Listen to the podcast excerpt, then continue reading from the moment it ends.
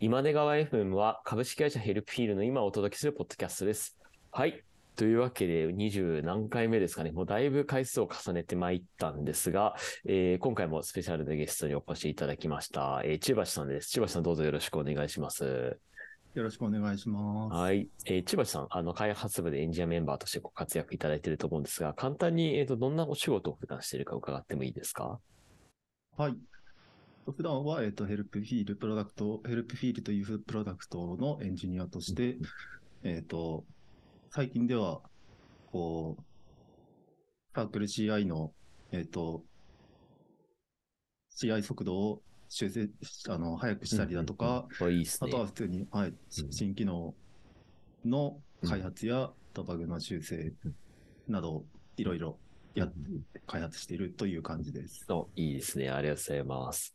結構だからエンジニアの採用がこう、うちの会社の場合だと、もう絞りに絞ってるんですよね、実は。結構なんかあの、通過率そんなに良くない会社という中で、あの、生き抜いてこられて、こう、ついに採用までこぎつけていただいたんですけれども、なんか入社前のうちの会社のイメージって、まあ、と特にあの、最初、知らない、社名自体知らないみたいなこともあったと思うんですけども、こうどこで知って、なんか入社の前の印象とかってどんなイメージでした？そうですね。えっ、ー、と、知ったという文脈で言いますと、うんうん、はい、えっ、ー、と、あの、社内の方に、えっ、ー、と、えっ、ー、と、前職の知り合いの方で、うん、社内の方に声かけていただいて、うち採用、今採用してるからどうみたいな形で声をかけていただいて、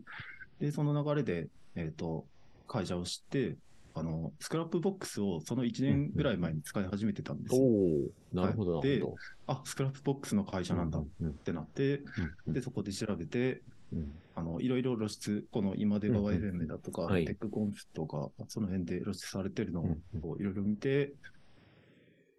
あ、すごい、あの、なんかすごい方がいっぱいいるみたいな、うん、おおいいっすね。感じで、はい。あの、はい、そういう印象を持って、あの、応募させていただいたっていう感じになってます。はい、いいですね。はい。じゃあ、実質今出川 エフエム を聞いて入社したと言っても過言ではないという、まあ、どっちかというとその紹介していただいた方の影響の方がめちゃくちゃ大きいとは思うんですけれど。いや、でも、あの、はい、ものすごい、うん、その空気感をつかむっていうか、どんな人がいるんだろうっていうのが、うんうんうん、はい、知れて、あの、すごく良かったコンテンツが、ね、そこに出ているというのは、なかなか不思議な気分です、ね、うんうん。あ、確かに、そうですよね。入社前に聞いていただいて、今、喋る側に回ってという。そうですね。はい、なんかこう、今出川 エフエム とかも含めて、テックアワーとかも見て、なんか一言で言うとなんかどんな会社みたいなイメージ持ってましたか？ああ、うん。そうですね。うんうんうん、な, なんか、ふんわりした感想になっちゃうんですけど、はい、いい、先ほども言ったんですけど、うん、まあ、すごい人がいっぱいいるっていうのがあって、うんうんうん、そういう新機能だとか、うんうん、その ユーアイ について、あの、いろんな視点からこうしっかり考えられて、うんうんうん、で、あの、いろんなことを高速に試していてっていうので、うんうんうん、こう、はい、すごい、うん、おー、すごい人が、すごい人がすごいいっぱいいるみたいな感じのイメージだったのかもね。あ、いいですね。なるほど、ありがとうございます。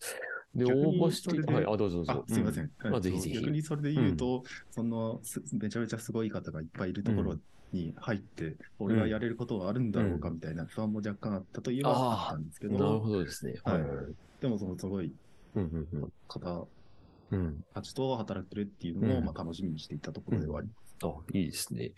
結構その面接繰り返す中で、なんか、あ、これやっていければみたいな感覚ってやっぱ出てきました？それともなんか、面接怖えわみたいな感じだったりとかしますか？ああ、うん、どうなんでしょうね。それで言うと結構最後まで不安だったというのはありますね。うんうん、その面接体験自体はものすごく良かったんですけど。はい、おー、なるほど。なんか体験が良い、なんかこう、面接エクスペリエンスっていうんですかね。なんかそこの良さってどういうところにありましたか？はい、なんかその、なんだろう、こう、話しやすかったとかなんですかね。それともなんかこ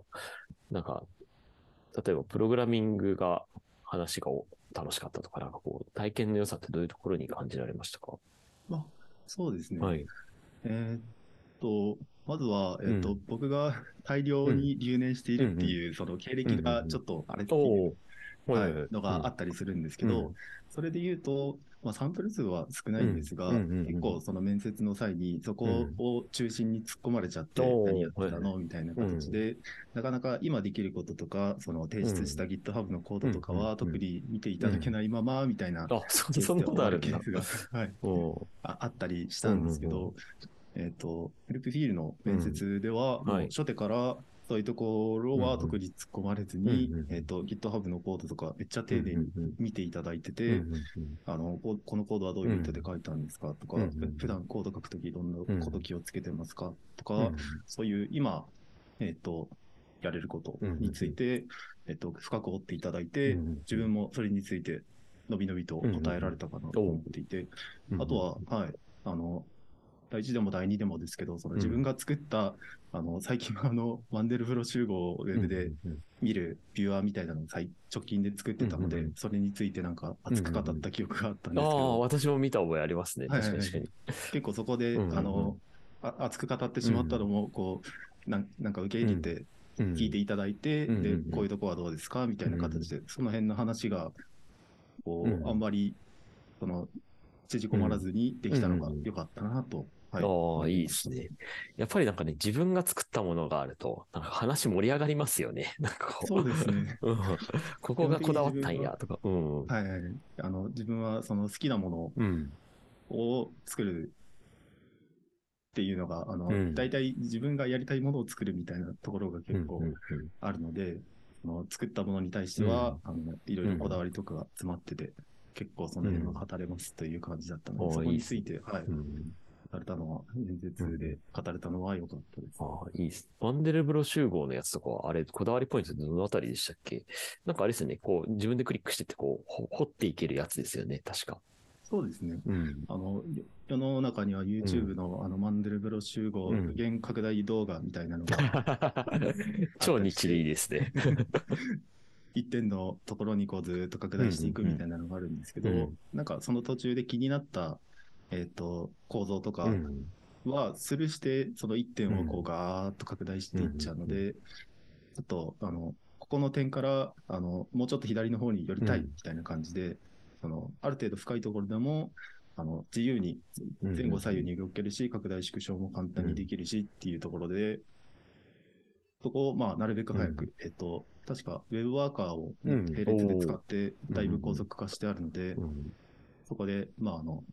あんまり重くなく、こう軽くいろんなとこ、こう周り見に行けるみたいなところがこだわったところです。うんうん、ああ、いいですね。結構 Web ワーカーのユースケースって、なんかこう、世間的にはまだまだこう、どう使っていいか悩んでる人も多いと思うんですけど、なんかそのマンデルブロ集合のなんか、描画の計算を Web ワーカーに投げてるってことなんですかね。そうですね。はい。うん、あの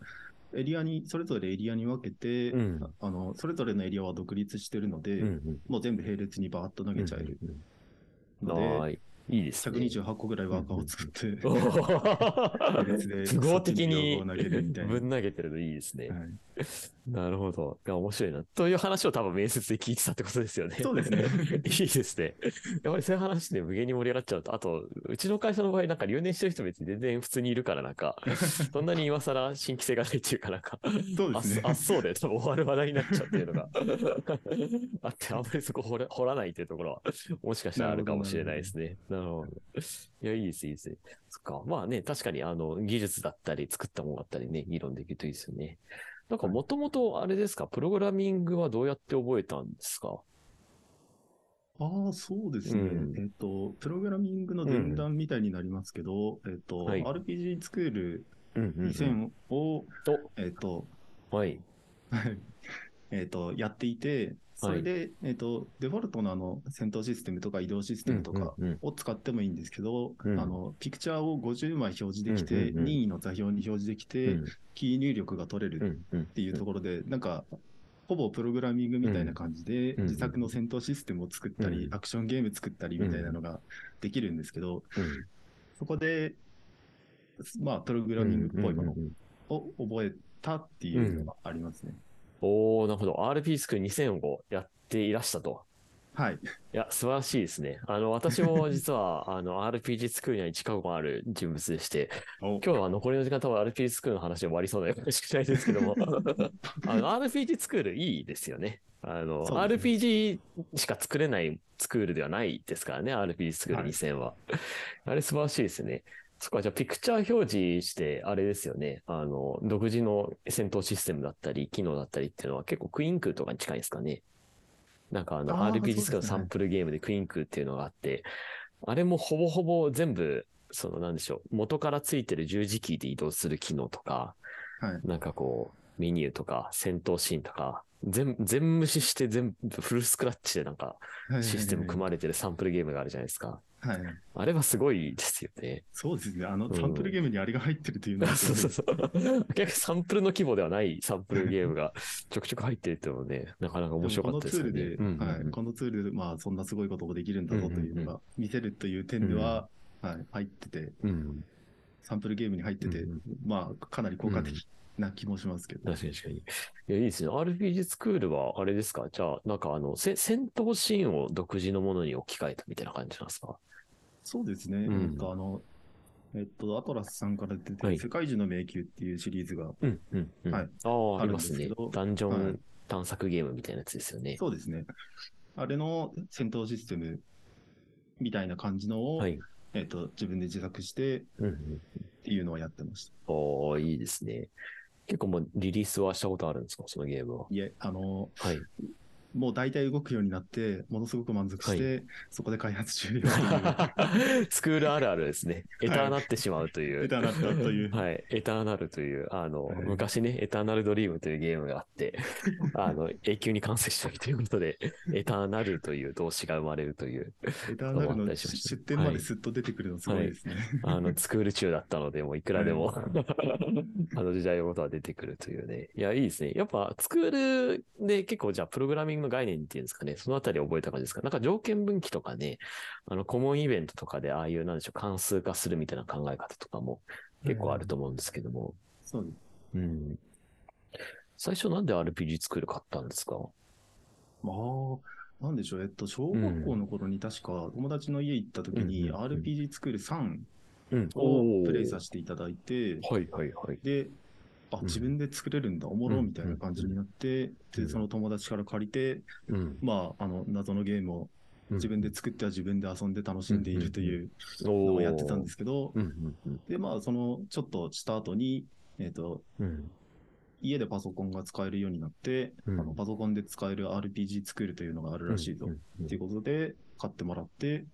でそこからつ作るようになったっていう感じです。おー、いいですね。また最初 アールピージー スクールにせんっていうのが素晴らしいですね。あれがもう作るシリーズ史上最高の可能性があるレベルの素晴らしい完成度です。未だに現役説ありますよね。はい、全然あれでね、作られた今までのゲームもすごいと思うし、なんかまだ新しいものを生み出せる余地はいくらでもありそうですよね。うん。最近じゃああれですか、スクール製のゲームとかもやったりすることあるんですか。ああ。最近はあんまりですね。うんうんうん、お最近なんかこうゲームだったりとか、まああるいは別の趣味でもいいんですけど、結構仕事以外だとどういうところに興味が向いてるんですか。はい、そうですね。うん、えー、っと最近いろいろあ、うん、なんそうですねいろいろあってあれなんですけど、うんうん、とりあえず今の文脈でゲームの話を出すと、うんうんうんうん、えー、っとそうですねえー、っと今やてるゲームは、えっと、アゲインスト・ザ・ストーブっていう、えっとうんうん、ローグライクの、えっとうん、星、うん、星建設シミュレーションゲームみたいな。星建設シミュレーションゲーム、はい、すごい珍しいジャンルですね。そうですね、あの都市建設シミュレーションゲームって大体序盤が大変であの、うん、安定してくると、うん、あのその後は楽みたいなタイプのゲームが多いと思うんですけど、うんうんうん、それはなんかローグライクで、えっと序盤のその立ち上げが大変なところだけ、うん、えっとやって、うん、であるその立ち上げが終わったところでそのゲームとしては終了しちゃって次の、うん、そのそこ全部なくなって、うん、次のと街をまた立ち上げ直すみたいな感じでできるゲームが、はい、あなるほどですね。じゃあなんかこうシミュレーションゲームのなんか Apex だったり パブジー みたいな感じでこう細かい時間をどんどん使って遊んでいくような感じのゲームなんですかね。そうですね、はい、いちプレイいちじかんにじかんとかなんで、うん、結構収まりいいですね。そうですね、うん、この短いのっていうのが結構気に入っていて、うん、結構スーパーにプレイしてるっていうのが、えー、この手のねシミュレーションゲームなんて無限にね続いちゃいますからね。そうなんですね、ありがちなのはシムシティとかシビライゼーションとかシビライゼーション大体一晩ぐらいかかりますからね。無限に時間とかしている人を、うん、時間とかファクトリーを、ね、なかなか、はい、りがちですよね、うん、他にもなんかあるんですか、気になってるところとか。そうですね、うん、えーっとまあやってるのは、最近そんなにやってないんですけど、うん、宇宙に関するゲームで、エリートデンジャラスっていうゲームをやっていて。うん、お、それも名前すごいですね。はい。これは、えっと、うん、天の川銀河よんせんおくの、えっと、成形を、うん、えっと、シミュレーションで作ったのが、えっと、ゲーム中にあって、うん、そのよんせんおくの星、どれにでもいけるっていう助けるのゲームで。すごいですね。規模でかいですね。で、そういう場面、あの、そういう世界があるんですけど、うん、その中で、まあ、あの、ステーション間で運送、うん、運送業をやったり、うん、えっと、船の戦闘用にビルドして、うん、えっと、エヌピーシー の敵と戦ったり、うん、あの、プレイヤーを買ったり、とか、うんうんうん、あとはそのよんせんおくの星があるから、うん、そこに向かって探査船を、あの、作って、うん、えっと、探査船で、そのよんせんおくのまだ誰も到達していない星を探査するみたいな、うん、そういういろんなことができる宇宙船シミュレーションみたいなゲームで、えー、それで、はい、うん、やってました。いいですね。よんせんおくってなると、明らかにデータをなんかもう全部入力してるわけでは多分ないじゃないですか。だからなんかこう、はい、若干自動生成な感じもあるんですかね。乱数固定して。そうですね、そこ自動生成なのかなと思ってたんですけど、うんうんうんうん、実はその、うん、プリプリビルドというか。え、マジですか。はい。ある程度シミュレーションでこの質量がこういう質量があって、こんな感じで、はいはい、えっと、何年経つシミュレーションをしたらこういう感じで分かれて、うん、えっとあの地理の円盤になって、うん、えっとここに恒星ができて、そこに衛星ができてみたいなシミュレーション。なるほど。やってるらしくて、えー、すごだから多分よんせんおくのデータがもうプリビルドされてその会社のサーバーにドンとあるんですよ。そ, そんなことある。すごいですね。ユーザーはそのよんせんおくの中の、うん、確かまだ いちパーセント とか れいてんいちパーセント までしかアクセスできていないっていう、うん、怖い怖い怖い怖い、マジっすか。えー、じゃあもう完全に宇宙シミュレーターを持ってる会社があるってことなんですね。そうですね。えぐいなそれ。にせんじゅうよねんだかサービス開始なので、うん、もう十何年経ってるんですけど、えー、まだ人類が到達してるのは いちパーセント 以下です、うん、一体何に人類のリソース割いてるのか分かんないぐらいなんかでかいですね。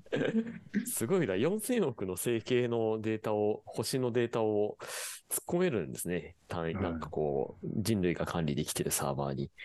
アイピーブイシックス の数より多いんですかね、よんせんおくになると。すごいな。とんでもないです。とんでもないですね。あの、今、えー、っとですね、えー、よんせんおくより アイピーブイシックス の、えー、数は少ないみたいな発言を、えー、っとしてしまっていたかと思うんですが、えー、っと、常識的に考えて アイピーブイシックス の数は星の数より多いということで、あの、その数が採用されたかと思うんですけれども、ちょっと寝不足気味の日々が続いてまして、シーティーオー として死ぬほど恥ずかしい言い間違いをしていたので、ちょっとここだけ差し込みで、えー、訂正させていただければと思います。えー、アイピーブイシックス は星の数よりも多いんだと思います。はい。じゃあなんかオープンワールドというか、なんか明らかにあれですね、ゼルダのブレスオブザワイルドとかの比じゃない規模感のオープンワールドっていう感じなんですよね、きっと。確かに、そうですね。うん、ただ、あの、成形間の空間は、うん、あの、再現されてなくて、うん、ある成形からある成形にワープしますっていう感じで。うん、おー、なるほど。形なので、最終的なスケールとしてはでかいですけど、うん、多分、まあ、そのデータ的な広さ。うん。それで言うと、まあ、成形間空間はないので、うん、ああ、表現がやっぱうまいですね。そうですね。はい。うん、ワープだと、あの、うん、どこを飛んでも全然気にならないですもん、うんうん。確かに。俺がね、なんか、移動で、なんか、あの、ね、なんかこう、さん、よねんかかりますが、そのままシミュレーションされてちょっと辛いですからね。確かに。ずっと人間がバイナリーに時間過ごすことになっちゃうので、そうですね、なかなかね、辛くなって。まあうん、その、うん、なんだろう、まあ、今のスケールでも結構狂ってて、うん、えっと、うん、地球が天の川銀河の中心から大体にまんろくせんこうねんぐらいの位置に位置してるんですけど、もうカリカリにチューニングしためっちゃワープできるっていう探査船でも、えー、と最大ワープ距離がななじゅっこうねんとかなんですね。なのでにまんろくせんわるななじゅうで、そのちょっと銀河の中心まで行こうってなった時に、えー、とリアル時間でいちにち仕事になります。一応、一応生きてる間にはいけるんですね、逆に。そうですね、それは全然、はい、いいですね。そこはちゃんとサイエンスフィクションという感じがしていいですね。はい、じゃあ中心見に行った人はいるんですね、このゲームの中においては。お中心どうなってるんですかね。うん、中心はあのどでかいブラックホールがあって、うん、あへえ。あのブラックホールのビジュアルって、うん、あのインターステラーが出て、うん、あのビジュアル一躍有名になったじゃないですか。なりましたね。あの土星みたいな感じの、はい、そうですそうです。あれのあの映画が出る前だったんで、あれのビジュアルとはちょっと違うんですけど、うんうんうん、なんかこう周囲の光を全部こう飲み込むような形で表現されてるので、うんうん、はい、あの銀河中心のブラックホールはなかなかばっかり、うん、ちょっとした観光地ですね。そうですそうです。サジタリウムスター。あ、サジタリウム。えー、これ逆に言うと、あの、はい、当然宇宙膨張しているので、膨張する端っこという概念もあるはずじゃないですか。はい、そこは見に行けるんですか。あるいはその膨張自体はシミュレーションされてるんですか。あ、あの、うん、なんだろう、えっと舞台が、えっと、天の川銀河のみなので、うん、あ、なるほど。他の銀河とかは、うんうんうん、あの。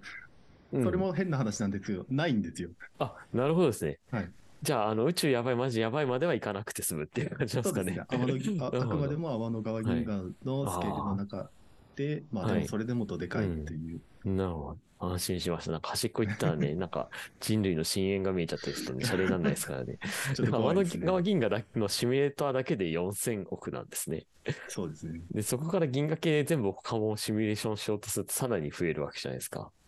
はい、やっぱ宇宙やばいですね。やばいですね。とんでもない、スケールがとんでもないので、はい、いやいいですね、すごいな。えー、じゃあ結構宇宙、宇宙の概念自体も好きなんですか。概念というかそのなんてコンセプトコンセプトっていうのも変な話ですけども、宇宙系のなんかゲームだったり考え方だったりも結構好きなんですかね、中橋さんは。そうですね、ゲームで言えばスターフィールド、うんうん、あのデセスダが出すあの宇宙版スカイリムみたいな形で今年くがつに出るんですけど、うんうんうん、スターフィールドっていうゲームをめちゃめちゃ楽しみにしてます。おお、いいですね。これも宇宙のゲームなんですね。そうですそうです、うん、あとはまあ宇宙的な概念が好きかっていうと、結構その宇宙全般、うんうん、あの広く浅くマイルドに好きみたいな感じで、うんうんうん、あの火星探査機が今、えっと、キュリオシティとうん、パーサビアランスか、あと中国の祝融号っていうのがいるんですけど、うん、えっと、そこ、そういうローバーが、えっと、火星からこんな写真撮ったよっていうのを送ってきてくれたりするのを毎日ウォッチしてたりしますし、うん、あとはあの、系外、うん、ジェームズ・ウェッブとか最近打ち上がった宇宙望遠鏡が、うん、系外惑星って言って、うん、えっと、地球、太陽の外の恒星の周りを回ってる人間がもしかしたら住めるかもしれない惑星みたいな。うん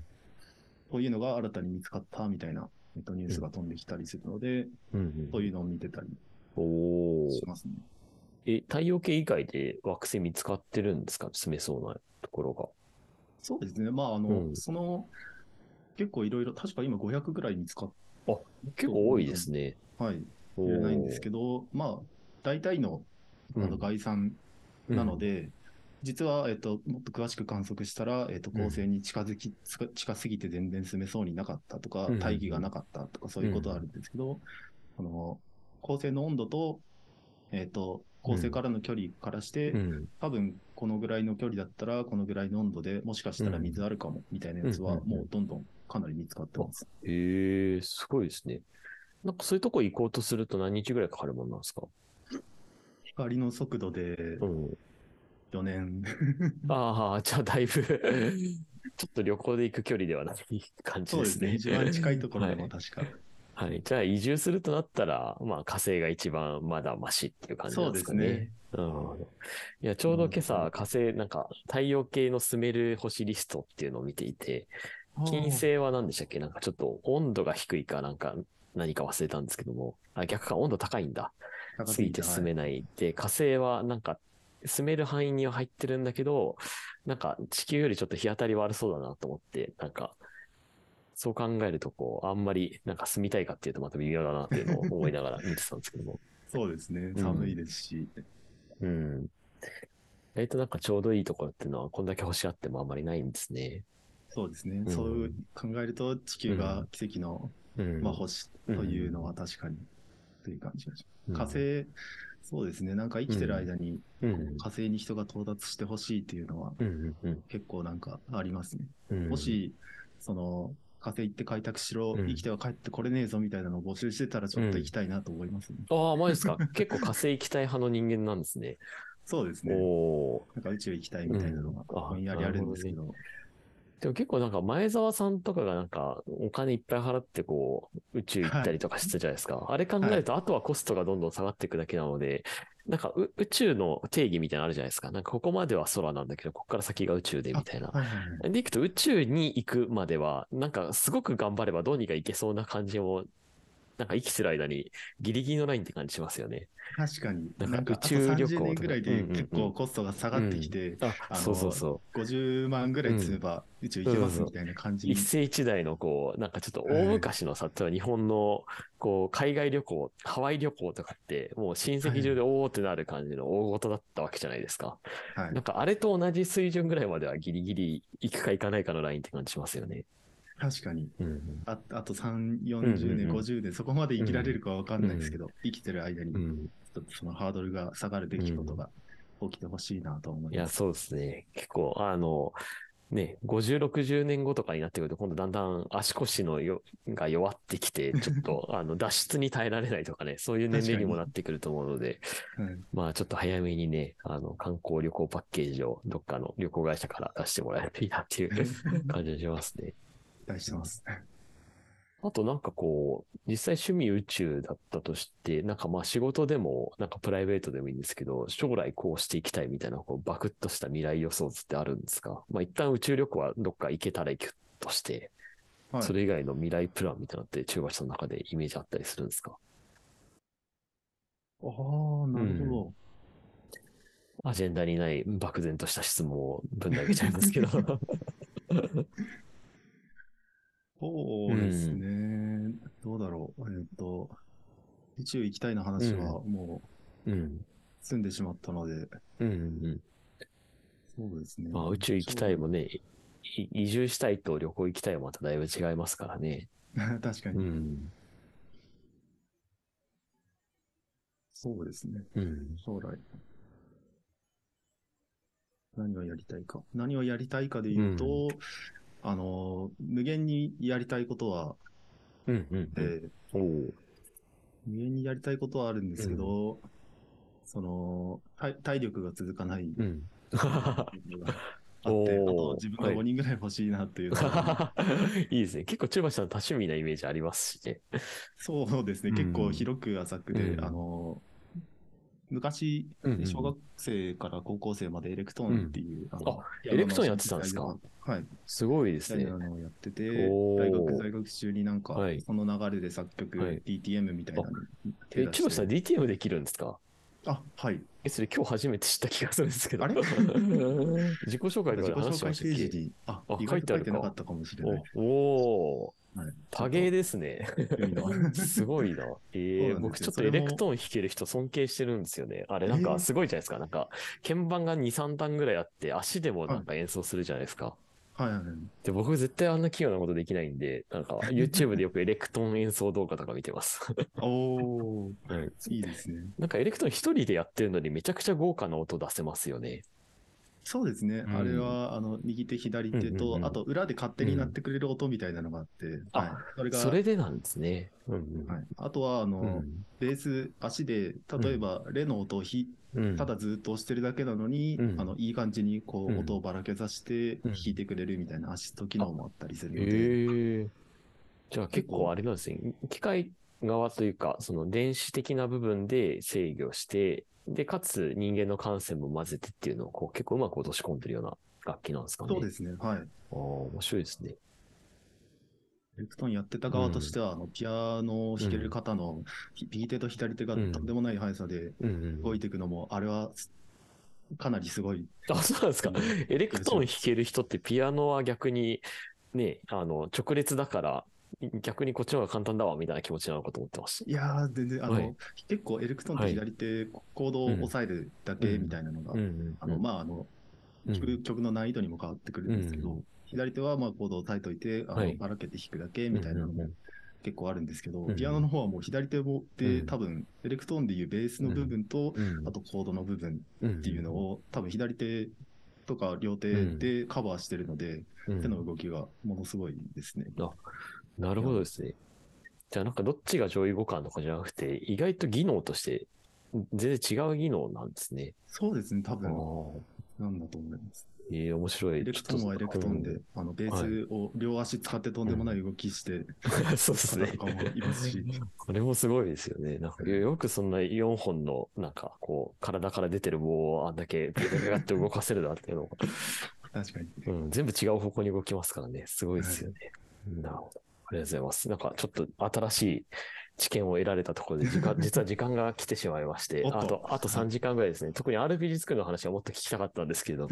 あの、次回に持ち越しということで、あの、最後に、あの、聞いていただいている皆さんにですね、あの、ちばしさんのように、あの、今後入社を考えられる方もいらっしゃるかもしれないですし、あるいは、まあ、入社とか特に関係なく、あの、家事しながら聞いていただいている方ももしかしたらいるかもしれないので、あの、ちばしさんから何か一言メッセージください。はい。えっと、そうですね。と事前に用意してきてしまったのが、その、もしかしたらヘルプフィールに入るかもしれない方向けの言葉を、えっと、用意してきていて、その、家事をしながら聞いている方には申し訳ないんですけど、えっと、そうですね。えっと、ヘルプフィールは、えっと、今やれることとかやっていきたいことが、えっと、いっぱい転がっている、えっと、プロダクトでもありますので、えっと、この辺をこう い, いろいろ拾ってあのどんどんやっていける方っていうのをえっ、ー、とが入るとえっ、ー、とものすごく楽しい会社だと思っています。ですのでえっ、ー、と一緒にヘルプフィールをこうやそのやっていき力でえっ、ー、とより強くしていきましょうというはい感じです。はい。ありがとうございます。というわけで今回は、えー、スペシャルゲストちばしさんにお越しいただきました。ちばしさんどうもありがとうございました。ありがとうございました。